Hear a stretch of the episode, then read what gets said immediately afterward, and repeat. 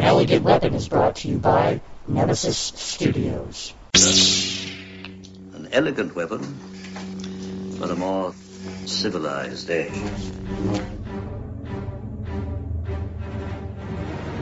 This is a journey into sound.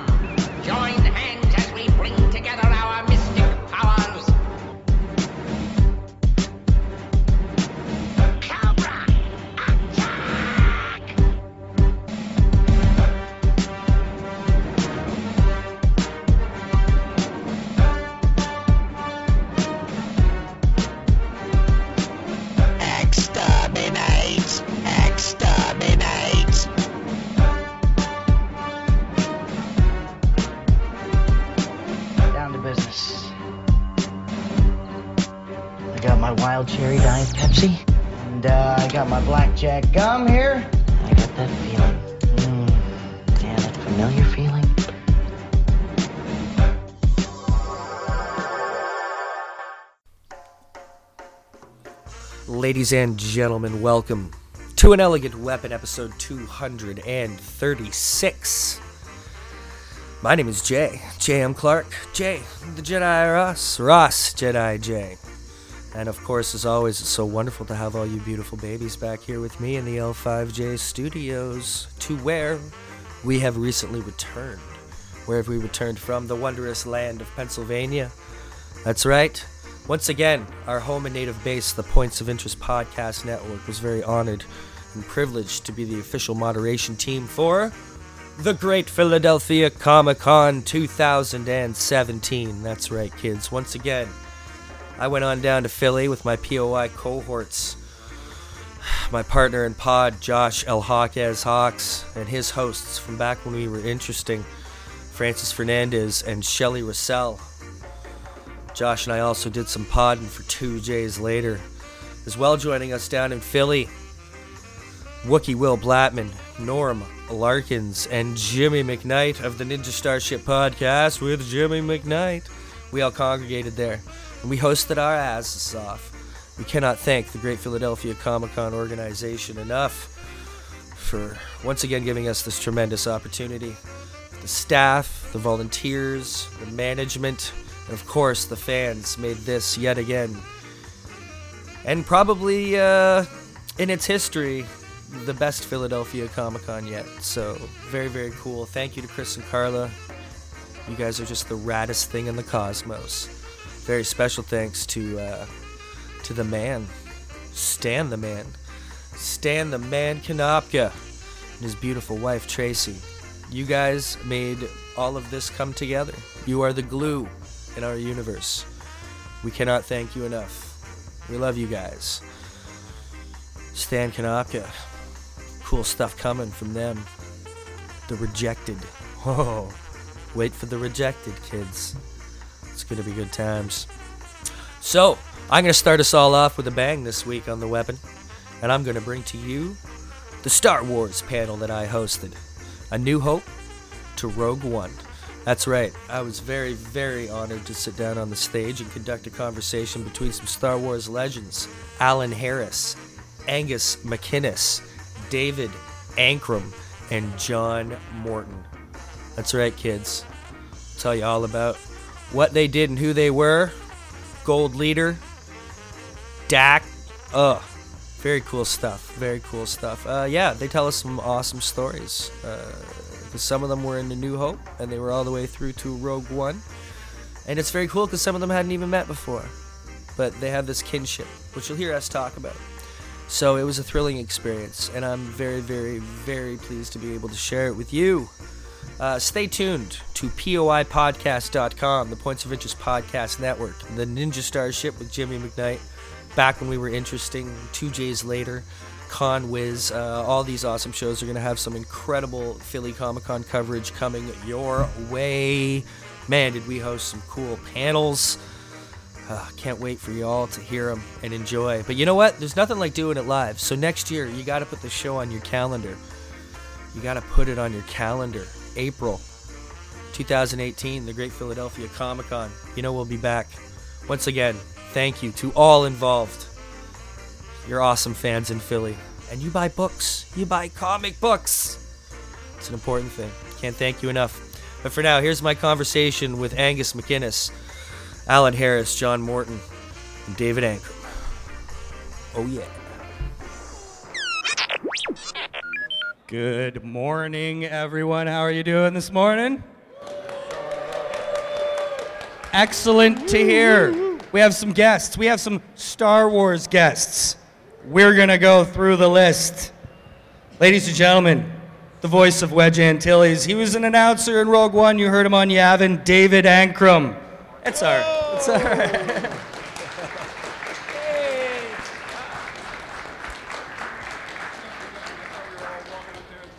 He was a guard on Bespin, and he was also Bosk. Ladies and gentlemen, Alan Harris.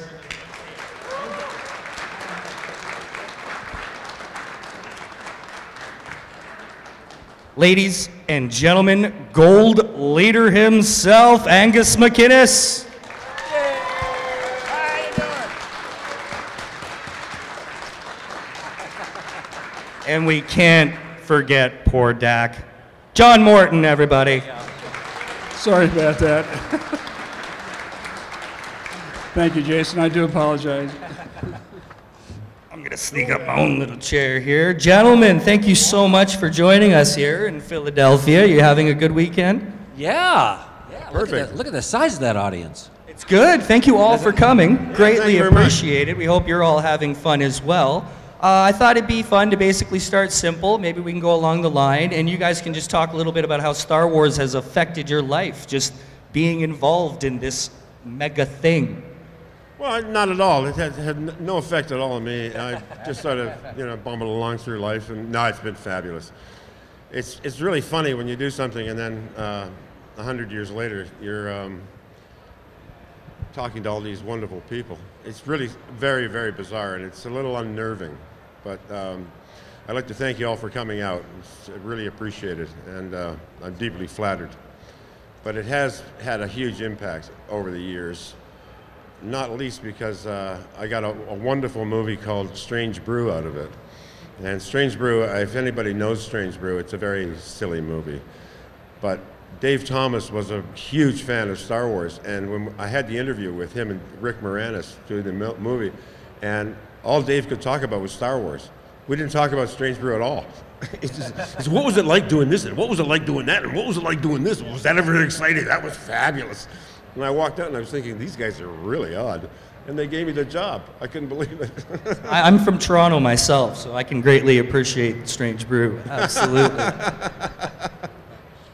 Hey, yeah. Well, yeah, this is just, it's been such a treat to be a, a part of this this galaxy. I mean, it. Uh, I had auditioned for C three P O back in nineteen seventy-six when we didn't really know. I was an actor in Hollywood, didn't really know what the movie was. We knew George Lucas from American Graffiti, but um, didn't hear anything, but they laid my voice down, and then in post-production, they had me come in and do a, a voice of this Scottish actor, Wedge Antilles, which was such a treat. And at that time, we didn't really know much about the movie or what it was going to be. And here, forty years later, I'm sitting on a couch with some great actors and uh, wonderful people, and I'm in Philadelphia. Yay! But yeah. Uh, yeah, um, I'm lucky I worked on four Star Wars films because I was uh, an extra and stand-in. And so I could do all sorts of things. So um, my first experience was on the uh, New Dawn, the first one, escorting Carrie Fisher under an X-Wing fight. I didn't know who she was. Nobody knew in Britain who these two young actors were. And the guy that she was going to see was Mark Hamill. We know who they are now, of course. And, and then later I was called in to stand in for C three P O for lighting and camera work, where um, as I had a gold mask and a gold jacket, so just to for lighting and camera. But there were gaps when he wasn't working, and uh, so they did me put me into various costumes, and so I was very lucky. But I didn't know about conventions ten, up until ten years ago, and uh, Jeremy Bulloch, uh, Boba Fett, phoned me and said, uh, "Do you want to come along to a convention? You know, meet the fans and sign autographs." I said, "What?"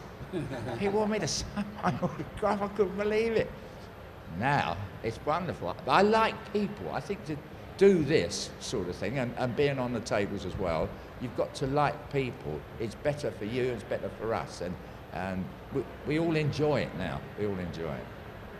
Thank you. Well, yeah, I think, you know, picking up on what Alan just said, uh, what's remarkable about Star Wars, all of us have done other films and have had, you know, successful careers in other media, but Star Wars is like speaking uh, Esperanto. I mean, it's a language that just about everybody in the world that you could think of uh, has had some experience or exposure to Star Wars, and for the most part it's been, you know, life-changing for them. So I mean, you all are here because Star Wars has had a, a an aspect in your life that's been transforming, and that's a wonderful thing to share. So you can walk into a room, and if there's the subject of Star Wars comes up, immediately somebody's going to go off on a tangent and talk about Kylo Ren, or, you know, um, Princess Leia, or, uh, or Rey, and uh, you're off and running, and it breaks the ice. I know from my daughter who worked, who's in the Navy, um, there's so many people in the service that interact with each other when they go to a new ship or a new base or what have you, and if they find out that they're Star Wars fans, that kind of cracks the ice. So yeah, Alan, you're so right. It's it's a it's a wonderful family to be a part of, and I'm sure you're happy to be here, and we are happy to be with you. So so it does feel like a club sort of thing when you, even if you meet an actor who wasn't in the particular Star Wars movie you were in, you feel a kinship because of the whole situation? Yeah. Yeah. Most definitely. I mean, we're always meeting people we hadn't met before. No, we've but never met. It's it's, it's you know, yeah. You're in the lodge. and and that's one of the marvelous things about what George did, and also some of the people that we forget. Uh, Gary Kurtz, who was just a wonderful man, who was the producer. Um, those men set uh, the bar as to the way life should be, uh, in my judgment. The the spirit, and I know Alan's heard me say this before, uh, of Empire Strikes Back, which was the only film that I worked on, was right the way down to the tea lady, and I will never forget the tea lady in, in Elstree, who was one of the most welcoming women uh, I can ever remember. She went around with her tea caddy and made sure that everybody was happy. Hello, love, you having a nice day? Oh, isn't it marvelous? I mean, she was great. Now, that's at the very bottom of the pecking order. The pecking order gets its spirit from the people at the top. And so the spirit that the tea lady had was engendered by George Lucas and Gary Kurtz. That's that's my feeling about it. There's, uh, as much as, you know, this has been a long time thing for decades, and then there was a resurgence with the prequels, but they didn't really kind of reach back or, you know, get kind of nostalgic about the whole thing as much as since The Force Awakens and Rogue One has come out. Have you felt a resurgence of, like, the nostalgic aspect of it? Is it even more kind of meaningful to people now that it's come around to this point again, where guys like you are getting involved in the new ones as well? Yeah, I mean, that for, for me, I if it was forty, forty years later, I get a phone call. You, you come to Disney Studios to, are you available to come in and uh, do a voice? And I, I just, you know, threw my calendar out and said, just, yeah.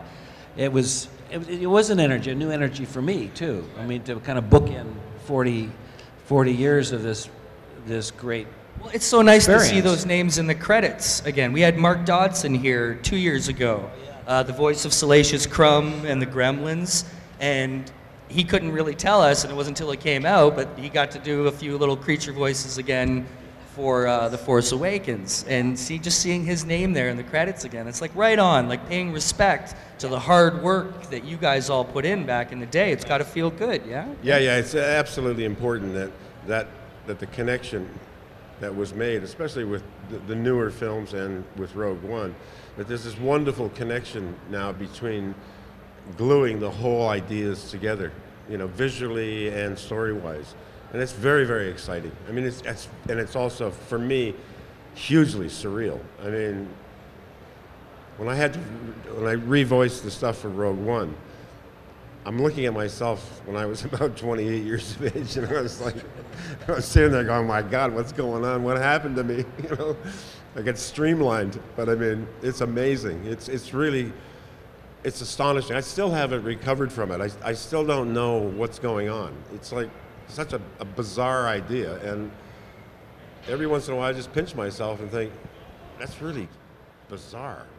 But it's also exhilarating. I mean, it's great. Uh, last year, Julian Glover was here, and he said pretty much the exact same thing. Is that right? Yeah, he said it, it was a job, you know? Yeah, I yeah. got hired, I did a job, it was fun, silly sci-fi movie, and it's followed him the rest of his life. It's, you know, it's yeah. it's like the basis of almost like a second career, coming to these cons and stuff yeah. like that, you know? And he never and, stops working as an actor. Right, right. I mean, oh yeah, he's always doing stage work, and well, Julian's oh, a busy, busy actor. Game of Thrones, he uh, yeah. just had, had his little yeah. bit there. Yeah. He just doesn't stop working. Yeah, but it was so exciting. I mean, how how exciting was it when, when you saw him again? Oh my God, Gold re- Gold Leader back on the screen. Wasn't that amazing? Yes, it's so much fun. That's Thank unbelievable. You. Thank you. And having to voice the new announcer on Yavin, you did this right? Yes. Which is yes. fun yeah. because, you know, you hear that and we're back on Yavin. But did you realize that the dialogue they had given you was actually kind of Easter egg? Yes, they were. They they'd planned it, but I. The interesting thing is I had different dialogue the first time I did it, and then a, a couple weeks later they called and they had we had to redo it because um, Wedge in A New Hope hasn't seen the Death Star before. When I say, look at the size of that thing. So I had to, because the dialogue indicated that I had seen the Death Star on, uh, in in Rogue One, so I had to redo it. And they just kept me kept me on the base as a P A announcer, and I re reworked it. But um, that's the detail they do. They, they you know, well, someone you, someone caught that. I'm sorry, I'm blanking on the name. The general uh, from no from uh, Rebels. Does anybody watch Rebels, the cartoon? You mentioned a few Rebels characters. The, it's an S. Somebody help me. Yeah, Sedola. Uh, one of the characters in Rebels, her and her father, who's a general in the rebellion, you mentioned his name in those announcements. And that was one oh, of the little Easter eggs that connected the new Rebels cartoon oh, wow. to the movie.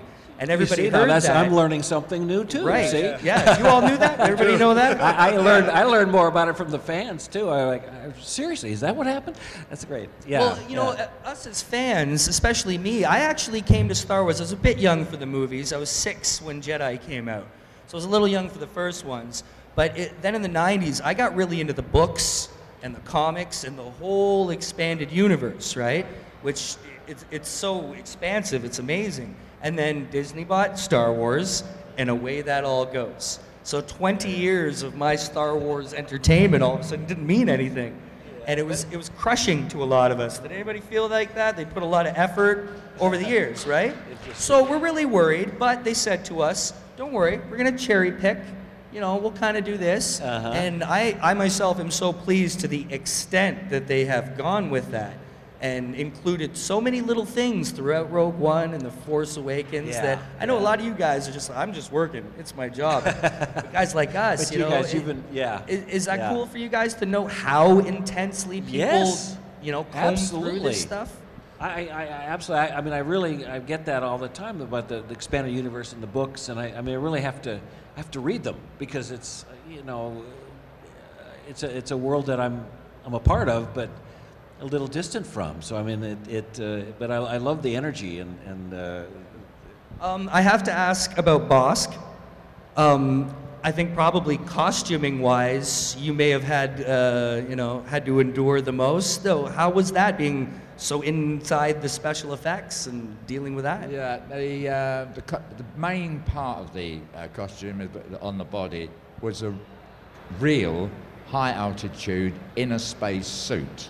It was for a, a, a rocket program called uh, the Blue Streak, and uh, but it they never actually used the, that one. But they made various suits. There's one in, is in the um, uh, British uh, Space uh, Museum in Leicester. It's on the Ring Road, and uh, it's there's a box, and it's got that the same body uh, suit uh, on the fe- on the feet. There's a black boots, lace-up boots, up to where it, it stops there. And on the hands and arms, there's uh, brown gloves on there. And for the head, there's a helmet that clicks in like that. Now, if you look at the Bosque uh, costume, there's a two dollar flexible hose around the neck here, and that's hiding the aluminium ring that the helmet clipped into. Now, that alone would be five thousand dollars to make that ring that goes around the neck. So, and they had, on these legs, they had uh, each leg, they had hot water coming in one side. Practically works because they the, they screw it on, hot water went in that side, went into an olive green close-fitting bodysuit to heat the body because it's minus two hundred fifty degrees Celsius up there, and then it comes out the other side and goes around and be reheated again. And uh, so it was all, that was for real, but uh, they never actually got it up there, but nevertheless, and they t- the last time they tested it, funny enough, uh, to make sure it was working, the one that uh, was in the museum uh, was nineteen ninety-nine, but years after the, the whole scheme had been, been stopped. But the hands and the feet were all made for me, and uh, the head was already being used in the past, in the first Star Wars film. I think it was somebody in the um, cantina had a head the same as mine, but they, they changed the colour of my one. I, I met the guy that painted it, in actual fact. I'm going to have to look for that now. Everybody have to look for that, huh? Yeah, it's, uh, you guys must appreciate the fact then that nowadays they're like, okay, we've had our digital C G I experiment. Everybody was so excited. George, obviously, something so new, and we all know how much he loves to play with his new toys. But we've learned since that kind of a mix of C G I and practical does a little better. So it must be nice for you guys to see them going back to the way you guys did it, duct tape, rubber suits, like making it happen, yeah? Yeah, that's. I think that's important in in, uh, in cinema. When you're making films, I, I am a very, very strong believer that if you make it up from almost nothing, then for some reason it, it, it there's a cachet about it and it catches fire. If everything is just th- laid out, people don't, I don't think they struggle as hard, and it's not as visceral. And somehow or another, when they, we were doing the, the first Star Wars, and I've done other pictures like this, when you feel like you're building something from nothing, because people are being very creative on their feet. They're going, how do we fix this? Yeah, okay, let's do that. Even if it is, you know, duct tape and pieces of cardboard. It's not as easy as we'll fix that on the computer later. Exactly. And and then you get this weird awareness that you're sort of making it up as you go along. But when it works, it's just, it gets this electricity, and it's nice, really, really nice. It's, it's a ex- very exciting experience to feel like you sort of built a go-kart that does two hundred miles an hour. You know? That's amazing. Uh, shall we take some questions? Do we have any questions in the audience from anybody? No, you're just here for cool stories? Yes, absolutely. Here, let me bring you this microphone. Hello there. Hi.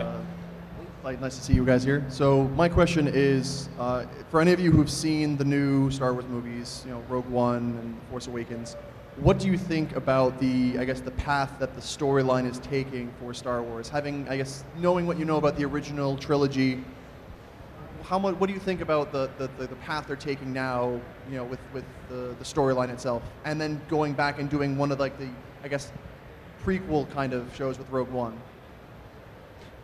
From, from my point of view, it's the idea that you can take the kernel of a of a story like Star Wars, and then you start taking derivative ideas out of it. It's very, very interesting, and it's also very exciting because it allows for a new edge of creativity. People are taking a very slender line of story and then conflating that and making it work. And when you think about it, there's a lot of stories that could be told. And I think it's a very smart move. Smart move commercially, but it's also very smart because it grows the whole world. It gives it depth and more layers. It's like a, building an onion up. So instead of stripping it away, you're building it up. And I think that's really interesting. I think it's fascinating. And if they pay attention and do what they did like with Rogue One, because they've got the new Han Solo movies coming out, and they've got other, you know, all these little things are starting, these these little stories are starting to be, and I mean, I was surprised that when I sat and watched Rogue One, I was shocked at the end. They killed them all. And I was like, what? where's the sequel? And then I thought, no, it's not supposed to be a sequel. This is like a standalone. Leave it alone. And then the next one will be a standalone. The next one will be a standalone. In the meantime, the story continues. And I think that's just fascinating. A fascinating thing in terms of its just its creativity. So I, yeah, it's, I think it's very exciting. And I think I think people that are into Star Wars, like most of you guys are, should be very excited about that, because they won't all work. Let's face it, I mean, you know, you can't hit one hundred percent all the time, but most of them will work because the team behind it is, they're fans. Yeah. That's what's weird, is that the guys that are making the movies now were fans like you guys. They're about the same age. And it's like, they've got this whole juggernaut of, of ideas going, and they've wanted to do this since they were that big. And it's, I think that's fascinating. The people that were fans as kids are now building the new the new generation of, of this story. They're they're adding to it. So it becomes this great big extended story. An entire movie off like two sentences in a scroll. Yeah. Right? Like yeah. It's amazing. But it's just like a seed. And and the seed, you you know, it's like a it's like the the acorn. It's all you need is an acorn. And what do you wind up with? one hundred fifty tree. Well, you can see the feeling, like the original movie, so much passion went into that. You can tell how much fun people had. So George made the prequels, but still in his mind, he's kind of ahead and he's trying something new. I can't imagine for the people who ma- are making the new movies and J J's whole staff and everything, okay, you comb through the movies, find out who did this, this, this, and that. We're going to call them up, get them to come on back. How much fun would that job have been? Can you, maybe, David, can you tell us about yeah. when that first call, phone call came and they said, well, we, we need you again? Well, for yeah, for Rogue One, um, it was really Matthew Wood on Facebook, messaged me on Facebook, and he said, are you, you know, are you available uh, for something I'm, he is I'm up to? He is a huge fan, too. And I just, you know, what are you up to? You know, and he said, oh, it's a little S W movie, you know, an S W project. And at that time, it was called uh, Los Alamos. They weren't even giving oh, yeah. you the title. Um, even when I got to Disney and the soundstage outside said Los Alamos, and we had to sign something that we didn't know until till the end. It was Rogue One. It was cool. Um, but I love that kind of the the mystery of it all too. But yeah, when I got that that uh, eventually we, we hooked up on the phone and uh, flew out there, and I mean I was so. And then still, I wasn't quite sure what I was going to do, but he had a plan to, to he wanted Wedge's voice established right, right. in Yavin. So, he was, he was here um, last year, Matthew Wood. Wow. And uh, it's strange. Matthew Wood is Lucasfilm sound engineer. I don't know if anybody was here last year and saw his panel, but he's not an actor. He's not on the voice side of things. He was just the sound engineer. So General Grievous, when they were coming up with his voice, trying to figure it out, George Lucas wanted six takes of six actors. They found five, made five takes, and he was like, "I, we need a six. I don't know, just do it yourself, quick. All right, okay." And just like as a throwaway, he did the Grievous lines and put it in there, sent it to George, and George called him back and said, "Oh, I kind of like number six." And Matthew Wood was like, "Oh, no, uh, it might, I great? might be in a lot of trouble here." Yeah, right, right place, right time, yeah, you know. And it worked out it. for him. Now he was the voice of General Grievous in the yeah. movies and on the Clone Wars. He's done some voices in Rogue, too. He right. Was, yeah. Yeah, so it's amazing how it's that a, works. Same yeah. thing with Mark Dodson, who we just mentioned. He was a carpenter at the Lucas Ranch. He was building the sound booths. While he would build the sound booths, he'd make these silly little sounds to himself. One of the producers heard it. Yeah. Was like, "Hey, that's pretty cool." Yeah. So he ended up recording the voice for Salacious Crumb in the sound booth that he built with his own two hands. Isn't that great? Isn't that great? Those are that's cool. Like going back to those the old... are fabulous stories. Yeah, I love that. That's fabulous I love that. stories. That's great. Yeah. So I have to ask. Um, I'm a big prequel apologist. I'm sorry. I'm a big fan of the prequels and everything George has done through the whole thing. Uh, his, his imagination is just—it's so beyond anything. Can I get from each of you just what was the experience like working with George Lucas himself? Well, from my point of view, it was um, when we shot all the all the footage for the battle scenes. Um, it was like a, a production line.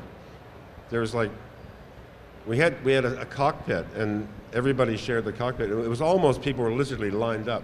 So I'd go in and do mine, and then come down, and then another guy'd climb up and get into it, and then he'd do his stuff, and he'd climb down, and the next guy'd go into it. And it was just like working at Ford's again. You know, I thought, I'm building cars here, but it's a movie.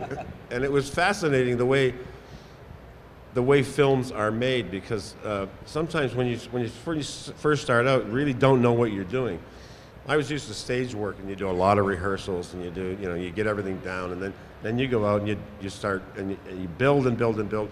Movies, you don't do that. You do all that stuff in your own head, and you walk on the set, and they expect you to be ready to go, and to be able to roll with it. So it was it was a fascinating experience, and I didn't know who no none of us knew who this skinny little bearded guy was. You know, so this hair, and it's like, who's the hippie? I mean, it's like, it was interesting, but we were all pretty well at sea with it. You know, we didn't know what was going on. It was like, okay, you want me to do this? I'll do that. You know, that's fine. You know, okay. So it was it was an interesting process for me as an actor, because I was so used to doing, you know, everything plotted out on stage, and I learned the learning curve is like vertical. It's like, you learn it right now or get out of here. Trial by fire. Type yeah, thing. Yeah, yeah, yeah. So that that was really interesting, really, really, and I mean terrifying. Right. You get your heart in your in your mouth the whole time. So. Right, right, David. Well, I, I, I was not in England, so I was I was the Hollywood side, so I, right, I was I in post production. But I, he did come in. We worked. Side by side, yeah. side by side. And at the time, I knew he was a kind of an up-and-coming director with American Graffiti, and uh, um, but didn't really know much about the film. And, and I just saw my sequences on a small screen and a little headset, and trying to match the kind of the rhythm of the of the of the voice. He had a Scottish kind of a Scottish brogue, Dennis, and uh, uh, he gave me some direction, and we did it, you know, several different ways, all the various lines, and then. Then he said, I want you also to do this other scene. It's a different actor, but it's the same character. It's, uh, you know, the briefing room scene with Colin Higgins, who was, did one, one scene in the film, uh, and the line was, that's impossible, even for a computer. And then Mark was saying, that's not impossible. Wedge, I used to, I don't remember the name, the rest of that line, but I know it's something about uh, sure, sure, bullseyeing sure. something. But. Um, But he, it was, it was, you know, I saw those sequences. I didn't know what the movie was about, and so I thought this is kind of cool, little sci-fi film. And uh, then when I went to the opening, it was just, uh, just from the first, for, boom, yeah, that was it. Yeah. It just kind of takes you away, uh, and it still, still is. Still does. It does. Absolutely. Yeah. Yeah, yeah. yeah. Mister Harris, do you have any George Lucas memories? Uh, yeah, I was on the first one, the first. Uh, escorting Carrie Fisher under an X-Wing fighter, and uh, I couldn't believe how young he was. I mean, in those days, directors, it took you donkey's years to become a director. You go through theatre and cutting room and so on, cut, editing films, and you, you're more like fifty-something before you get some direct films, and it's this, looks as though he'd just come out of university. Anyway, he was the director, as it turns out. He told me to uh, escort this young actress. Um, I'd never seen her before. It turned out to be Carrie. And uh, she'll tell you to wait here, and so you stop. And then she'll go over and speak to this other young actor. That was turned out to be Mark Hamill. And uh, I didn't know any of these people. I'm embarrassed to say now. But uh, and then they had a chat for about fifteen seconds. Then she came back to me. We started to walk down the hangar again. But he was quiet. Uh, simple, it kept it as simple as possible, and I knew what I had to do, and that's it as far as I was concerned. And the other two, they did their job very well. I think, I'm not sure it was one take, I think I did a rehearsal and one take, and that was it, it was in the can. No messing about with him. Nice, there you go, one done, perfect. Mister Morton. Yeah, my experience with George was similar to yours, Angus. Uh, I did Empire Strikes Back, and um, we had a, exactly the same setup with that mock-up of, in this case, it was the uh, snowspeeder, and the actors would come in and do their little piece, and then somebody else would come in.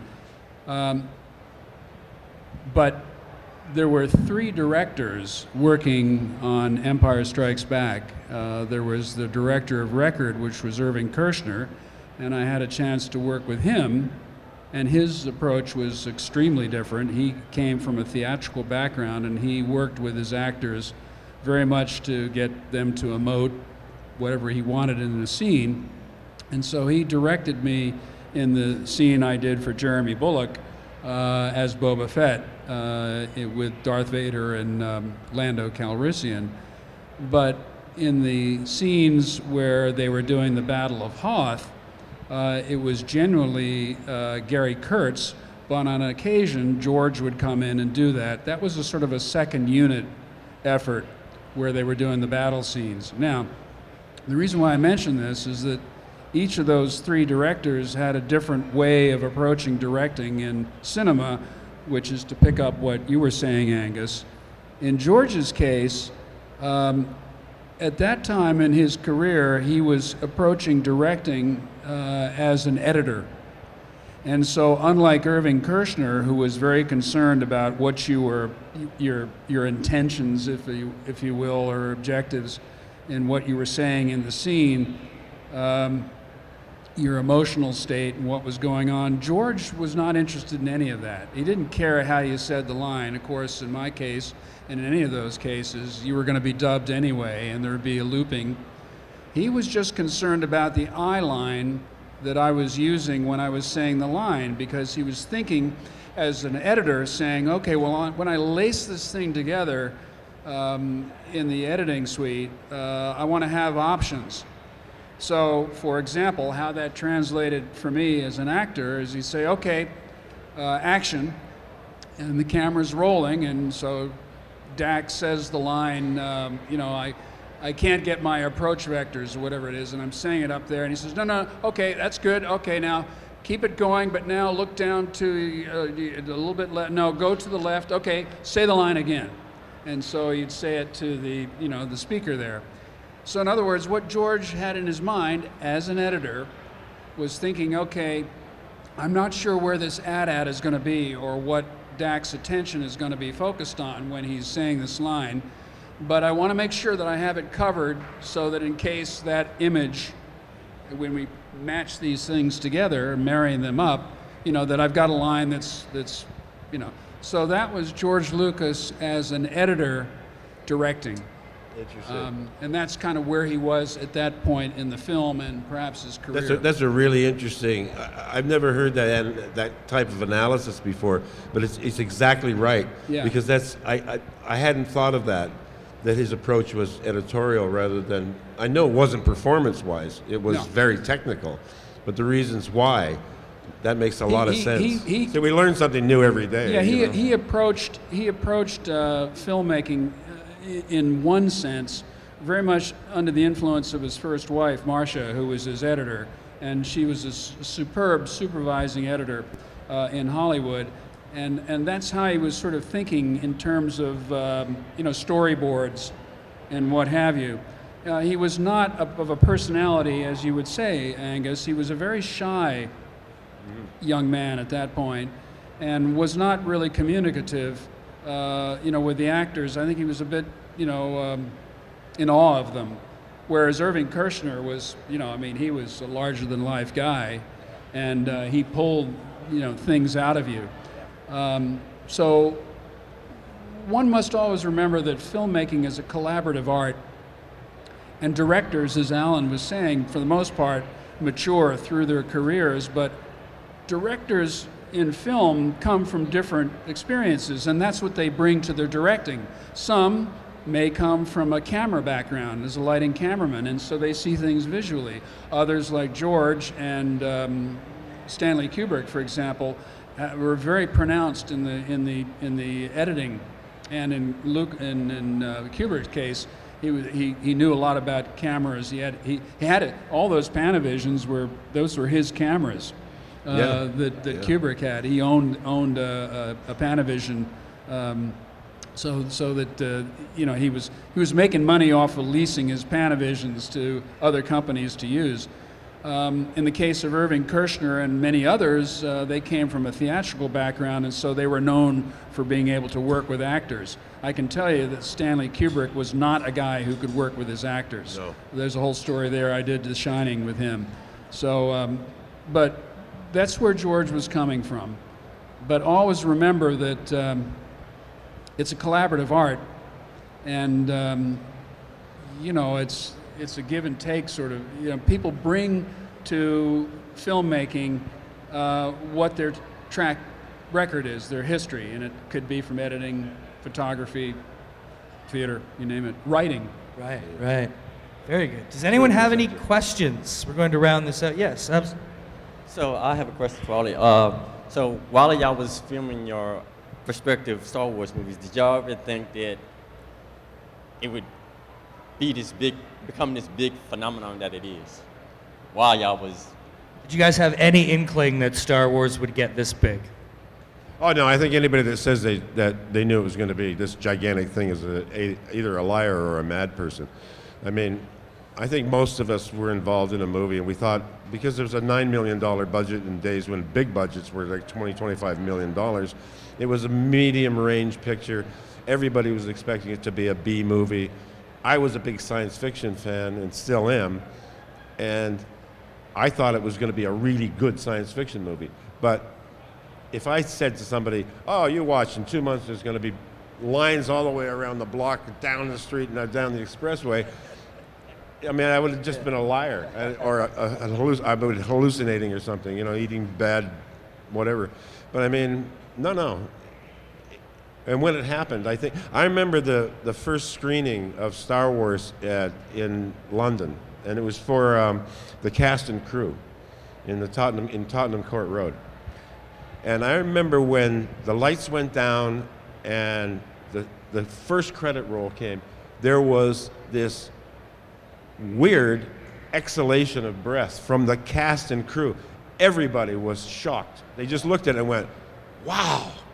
And when the, that first ship went across, the, it was like, everybody, I mean, when the cast is, when the crew is that impressed, you know something's something's very, very special is going on. Those guys were just knocked out. And I thought, this is very strange. This is really, this can't be, this can't happen. All these guys are so jaded. I mean, these guys have worked on thirty, forty, fifty movies. And suddenly they're sitting there going, wow. Yeah. That was very exciting. So new, right? It was yeah, it was very, so very exciting moment. And, I, yeah. and it stuck with me all my life. I, I still remember that moment. And I just, it was like a wave going through from front to back as as the as the credit roll starts and the, and the music was going, and, and I thought, wow. It's such a punch in the face though too. You see yeah. a long time ago, Galaxy Far Away, and then bam, yeah. bam, yeah. Just like, oh yeah. my God, what's happening? Yeah. Especially yeah. then, I'm sure yeah. it was just Fad- fantastic, fantastic yeah. feeling. Yeah. Uh, any last questions? We got a minute for maybe Nora? Everybody's good. Um, yes.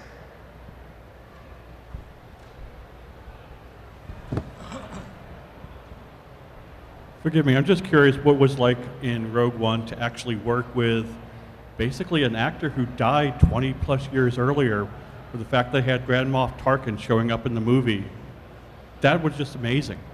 And I was just wondering if any of you interacted with that scene to understand what it was like to work with an actor who wasn't there. Uh, sorry, I didn't hear that whole... Uh, he's mentioning about uh, Grand Moff Tarkin. How, working with an actor who's been dead for twenty years, and now that they're at this point, they can bring these actors back. Did you, did any of you have any? Did you have any kind of involvement with? That? I was I was dead for forty years, and then they called me, and I, I'm back to life. So uh, that's the only. I, yeah, I, I didn't work with, with that. I worked just with the, with the sound, you know. But uh, but I I thought it was pretty amazing, really. I what thought they it was did. amazing myself. Um, and this yeah. young guy, I mean, he just he looks so. It's all makeup, fabulous makeup. They even gave me hair. Yeah. And the I'm the, the name's failing me of the actor who actually portrayed Moff Tarkin in the new one, but just the combination yeah. of all that. It's wow. I, I felt though that it's a funny thing. When I saw it, I thought, I looked at it and I said, "That's Peter Cushing." It wasn't C G I is amazing stuff, but it's not perfect. And so there was little things, like when you see somebody and you know them, you recognize them immediately, but if there's something wrong, you just, it just, you know, I don't know what it was, it's just a niggling thing, and I thought, that's really weird, because he doesn't look, I mean, it wasn't he didn't look alive, because he's right, not, right. but it was just very unsettling. Um, I think that C G I, if it's tweaking, it's great. The eyes, yeah, you, know, you said, yeah. Eyes or the mouth or something. Yeah. You know. Well, at least I think they're going to be respectful about it, at least, and not just start. You know, actors aren't going to lose jobs. I think for yeah. C G I. I mean, they've said we will never do it to Carrie Fisher. You know, they respectfully have said we are not bringing back Leia again in any way. You know, especially yeah. for Episode yeah. Nine. So at least there is a certain sense of you know. Yeah. taking care of the whole thing, right? So there has to be some sensitivity about right, absolutely, that sort of thing, I think. Absolutely. You know? um, to have any single one of you on this stage would be an absolute honor to spend an hour talking to you. Having the four of you here is an incredible experience. Wow. Everybody, wow. please give it up. Hey. David Ankrum, Alan Harris, Angus MacInnes, and John Morton. Thank and you. These guys are over in the Celebrity Alley. Some crazy stories, not just Star Wars, but we've got, as you said, The Shining. We've got Superman two stories, amazing stories. Ladies and gentlemen, thank you so much.